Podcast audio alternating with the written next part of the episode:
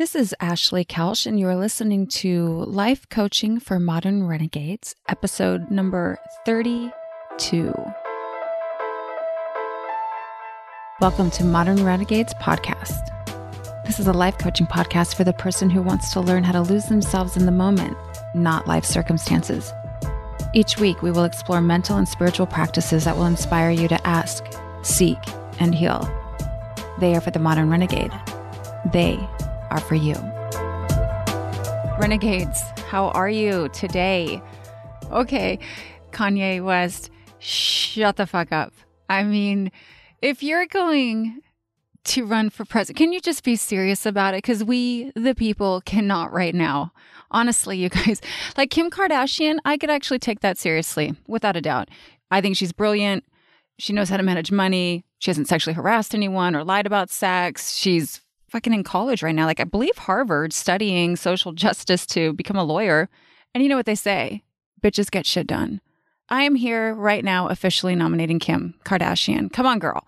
Get after it. Get after it. And some of you are like, mm, what? But that's okay. That's actually the sketchy part about me recording these things is that I say these things I put it out there forever. You hear it. People later might be like, that bitch is crazy too. And then no one wants to listen. But for every five that don't, there's one real believer out there. So that person will tune in eventually. And going back to this Kim situation, who is not running for president, who I want to now because I certainly don't want her husband running. Not that I don't think he's qualified, I just don't think he's necessarily going about it in a way that I want to be serious about it. I don't feel like he just, he's taking it serious. There's a process. But people are all up about Kim not being a business person. I mean, I just feel like she's always the first to get bashed about doing anything. And, like, for example, she put her kids on a plane to go be with her husband so she could have a break. And everybody was so upset. Like, Oh my God, Kim, are you kidding? Can't you even parent? Are you fucking kidding me with that? I don't know how many kids they have, but she's running shit over there. Like, I don't have a 16th. I mean, I'm like a little grain of sand of activity, and I am overwhelmed by two kids in a podcast. Like, my kids are taking turns wrecking cars right now. It's funny because I'm talking about it in my little recording session, but it is it's scary, obviously, when your kid calls you and they've been in a car accident, but it's also not funny because I'm like, that's interesting. We have now spent the same amount on repairs that we did the car, and you're forcing me to make responsible adult decisions like we draw the line here. Like now you're just going to drive your car into shit and you're going to live with that. And then maybe, maybe you'll want a different one and you'll pay for that. So, anyway, I get overwhelmed. Kim's not overwhelmed. She's not showing the world that she's overwhelmed. I really think she could be running this shit. And I don't know why everyone wants to shame her. I was talking about this the other night. Like, there's this other actress that uses the Kardashians on her specific platform as a way to speak out about like body shaming and dieting and healthy, blah, blah, blah. And she's blatantly shaming the Kardashians, and it makes no sense to me. Like, I don't get why other women are so cruel to other women. I also don't understand why people want to say that the reason Kim Kardashian or the Kardashians are famous is because of a sex tape. A sex tape doesn't make you worth a billion dollars. It doesn't. There's no way. Because if that was the case, we would all. Well, I don't have a sex tape. I have like some, maybe some like little snippets of such things, but I don't. If I knew that all I had to do was make a sex tape and I could become like, I don't know, worth 5 million, I might do that. But it's not like that. It's not that easy. You have to be pretty savvy. And I'm telling you, she's a marketing genius. She's a powerhouse. anyway, Kanye, just sit there and look pretty. Okay, Kim, Kim, go shake it up. Make shit happen. Now that I've said all of that, today I would like to talk to you about anxiety. I feel like the volume in my head is so loud that like I cannot hear myself thinking. And I was in my car with my son Nick, and I asked him to turn down the music so I could focus on my on the directions. Like I think I was looking for an open car spot at Whole Foods or something, and he called me out and he's like, "That's such an old person move." And I was like, "Bruh, what the fuck? I'm 40. I'm not old." But you know, when someone says something like that, of course, it question. I was like, "Why is it that when I am driving and I'm getting closer to my destination, or looking for an, like an address, I do lower the volume down in my car. And it was true. I was that person thinking and saying, like, turn it down. I can't see where I'm going. Like, my vision would be more clear if it wasn't so loud. And I've noticed Faith will be having a conversation, just the usual. No, don't you remember, mom? You said I could do this last week when I asked. And I was like, does last week even mean anything anymore? Like, time means nothing. This year has been the longest day of my life. It's like all bleeding together. And it takes some serious investigative archaeological style work for me to dig into our, I'll admit, like I said, very simple life to deconstruct when I said what she's saying I said she could do. I'm like, wait, no, I wouldn't have said that. And she says, but you did on Thursday before I went to work. And then I'm like, Thursday? Did I have the dogs that day? Yeah, no, that's not possible. Because before you went to work, I would have been on a walk with them, logging my 9,546 step of the day on our loop that we do at that time, which means we wouldn't have been here together before you went to work. Here, let me fact check my Strava to confirm. It's really like that. Like my brain cannot function the way it used to, making plans, staying motivated, remembering conversations, manufacturing positivity. There's just too much noise. I need someone to turn down the volume on my brain so I can hear myself think, so I can know what I'm doing, so I can remember a conversation. And then I was thinking, what the hell is going on in my mind? I've noticed at night my thoughts playing like a background song that I can't stand. It's like ruminating nation. A conversation will happen and I'll obsess about it for days. What I said, should have said, what did they mean? My kids will make plans and I'll imagine these worst case scenarios when they walk out the door. My phone rings I'm convinced it's bad news. Something's happened to somebody. When people started going back to work and things were opening up again, I felt this rush of urgency to get it together, to keep up with everyone. The smallest of problems feel like a threat to my safety. Everything feels like a threat. And there it was. Hello, darkness, my old friend. My sweet anxiety, how have you been? I'm anxious. All that noise in the background of my mind is my nervous system telling me that things aren't okay.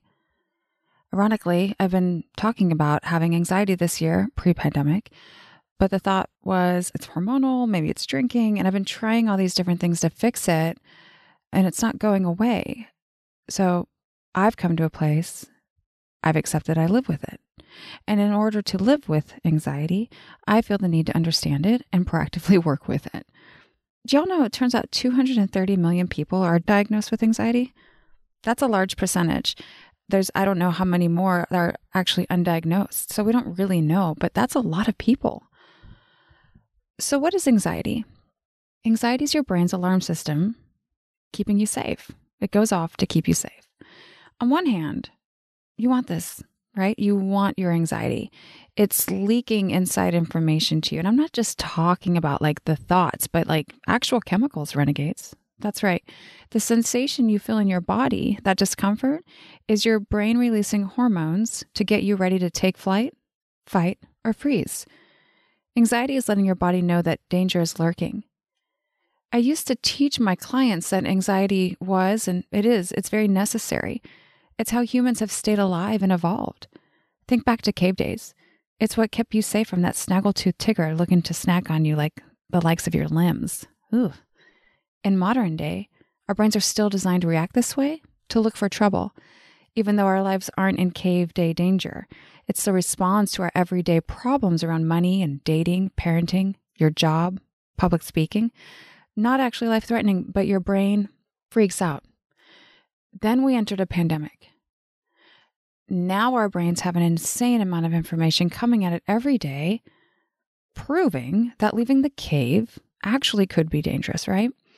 There is concern around the instability of our economy. There's fear as we witness civil unrest and violence. Collectively, we're experiencing a health risk. And then you add to that your usual everyday personal problems that you had and continue to have. It's much like interest in the bank. Your thoughts about all the things going on compound your feelings, creating more anxiety. We're having a lot of stressful thoughts, and if we don't examine our minds, we are subconsciously operating from them. Most of our brains are undergoing some form of anxiety and trauma right now. We're experiencing uncertainty in a way that we never knew possible, and anxiety thrives on vagueness. This is a very real human experience.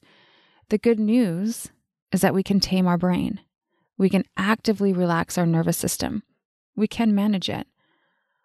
All we have to do is get access to our prefrontal cortex, the part of our brain that has developed and evolved since cave days, the problem solving part of our brain, our modern brain. When you access your prefrontal cortex, you leave your primitive brain, better known as survival mode, and you gain access to your modern brain. But to get there, it requires effort, it requires your attention, mindfulness. This takes energy. Oh, and then there's this. If you're in a panic or experiencing anxiety, you can't actually get to it. Your modern brain is kind of like an upper VIP. Nope, sorry, you don't get access while you're in a panic. You need to take a deep breath, process your anxiety, and then we'll let you in. So, here are a few steps for you when you are in anxiety. Here's what you can do. Step one sensations without stories. Narrate what is happening in your body without attaching a thought to it. No judgment, complete curiosity. What is happening physically? What is the sensation going through your body? Are you short of breath? Do you feel shaky? Does it have a shape, a color? How does it move? Can you just watch it like a movie? The sensation is it moving in a certain direction? Can you reverse the direction it's moving? Now label it. This is my body feeling anxiety. This is me feeling anxious. Remind yourself my brain thinks I'm in danger. My brain is trying to keep me safe. Allow it to process through your system. Now, that part where I asked you, can you reverse the direction it's moving? This is called spinning feelings. Richard Bandler found that feelings usually spin in a certain direction, and that reversing the spin can be powerful in decreasing your anxiety. I know from experience, anxiety can feel like you might actually be dying. Keep talking yourself through the sensations until it runs its course. Do your best to not think of any additional thoughts. That's when the experience compounds on itself. This process will give you authority over what is happening. You want to learn to accept anxiety rather than reject it. Once you've processed the initial reaction, you can bound and ground. So, step two breathe. I've been reading The Wisdom of Anxiety, and she recommends a Buddhist breathing practice called Tonglen that Pema Chödrön teaches. Let's just call her Pema. She says that when you do Tonglen on the spot, just simply breathe in and breathe out, taking in pain and sending out spaciousness and relief. This trains our minds to actively welcome pain rather than trying to reject it. Next, breathe into the pain that everyone else is experiencing on the planet fear, grief, sadness, heartbreak, and breathe out love and connection. She says, if you think you're the only one having a hard time with life, think again. In some strange and beautiful way, we're all in this together. And when you can connect to the invisible web of heart strands that connects us in pain and beauty, something opens up inside and anxiety quiets down. Oh, personally, to me all. Oh, oh, I love that, Renegades. I truly find comfort in knowing that I'm not alone in this experience right now, or, nor was I before.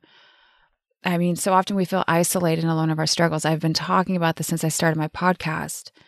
And it resonates when you hear someone else's story that they've been through something and that resonates like it it just brings you relief when my mind slips into victim mode i'm quickly reminded that we are all facing this collectively and that together we will move through it so step three full stop drop an anchor where you are ask yourself what am i sitting on what's supporting my body can i feel my weight ground into the chair or in my bed can i feel my weight ground deeper to the belly button of the earth.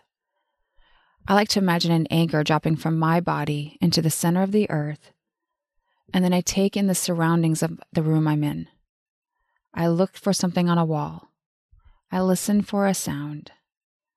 I feel my hands and I center. Step four, we want to become aware of our thinking. Journaling, or as I refer to it, your daily brain drain, not only materializes the thoughts, but it shifts you from primitive thinking to modern. You get all your thoughts out of your brain and on paper, allowing you to see them objectively. Look at each thought and ask yourself is that a fact? Would the whole world agree? Can you prove it in a court of law? Or is it a thought? If it's a thought, decide on purpose. Do I want to believe this thought? When I think this thought, how does it make me feel? How is it serving me to think this thought? Could I believe the opposite? This process allows you to clean up your thinking. It's like organizing your drawers. You take it all out, you decide what you're using, what you need, what you're not willing to give up, and the choice is yours what you put back in. You do not have to keep thinking the thoughts, and you can choose to delete them. All right, so here are some simple mindfulness practices and tools you can practice daily as part of your self care routine to help you manage and get to know your anxiety. Meditate on feeling grounded. Make a list of things and thoughts and feelings that create a grounding feeling in your world. Ask yourself, when in life did I feel grounded? What was happening to me? What activity was I engaged in? Who was I with? Now, answer those same questions, but swap out grounded for anxious. When did I last feel anxious? Who was I with? What were we doing? What's great about this practice is you can learn how you cope with your anxiety, how you respond. Like, how did I react when? Did I reach for a drink, for food? Did I try to avoid it? Was it like holding a ball underwater? Practice visualizing. You can use your imagination to create anxiety and problems and worry, or you can use it to create possibilities, dreams, fantasies breathing exercises. A simple sigh breath in through your nose and out through your mouth signals to your brain relax. Choose mantras and affirmations that bring you peace and comfort. Repeat those 10 times a day. That will help rewire that brain of yours. Remember, shift happens. Be present as often as possible. When you're in the shower, feel the water. When you're eating, taste your food. When you're talking, listen to the words you're saying. Lastly, renegades. I don't think this is a time in our lives where we're supposed to feel great. I think this is very normal that we're uncomfortable and nothing is wrong with you. I personally am not going to spend my brain energy trying to fake happiness. And I sometimes struggle with that. I don't want to dismiss what we're all going through. It's very real. That's all I can say to that. And the way that your brain is responding is the way that your brain responds. So I have found that the more I allow the feelings of suck, the easier I'm able to move through this world. It's authentic to what I'm experiencing. I was reading Michael Beck last week on Instagram, and he spoke to me and gave me the word and the wisdom that I needed, the language that I needed to feel better about not feeling great. And he gave me the mindset that I personally am honing in on. This is exactly where I'm at. It's not manufactured. This is real for me. The word is optimism. He said, Would it surprise you to learn that optimism is not a synonym for positivity nor an opposite of negativity? Optimism transcends both. The etymology of optimism is from the Latin optimum, meaning that the present moment is an optimum state. Being optimistic ultimately means that an individual expects the best possible outcome from any situation. Such a person's mindset and heart set responds to whatever arises in the moment, uplifting or challenging, knowing that within it is a grace, an opportunity for their soul's evolutionary progress. That is where I want to be. Always for sure, but Right now, as I swim through the river of suck and navigate my anxiety, I choose to remain optimistic. I choose to think thoughts deliberately that are optimistic. What about you? Renegades, Thank you for tuning in this week. If you're enjoying this podcast, please let me know. Head on over to Apple Podcasts and show it with a five star rating and review. You can also head on over to my website, ashleymkelsch.com, to sign up for my newsletter. Leave your questions or comments and just connect with me directly. I look forward to hearing from you.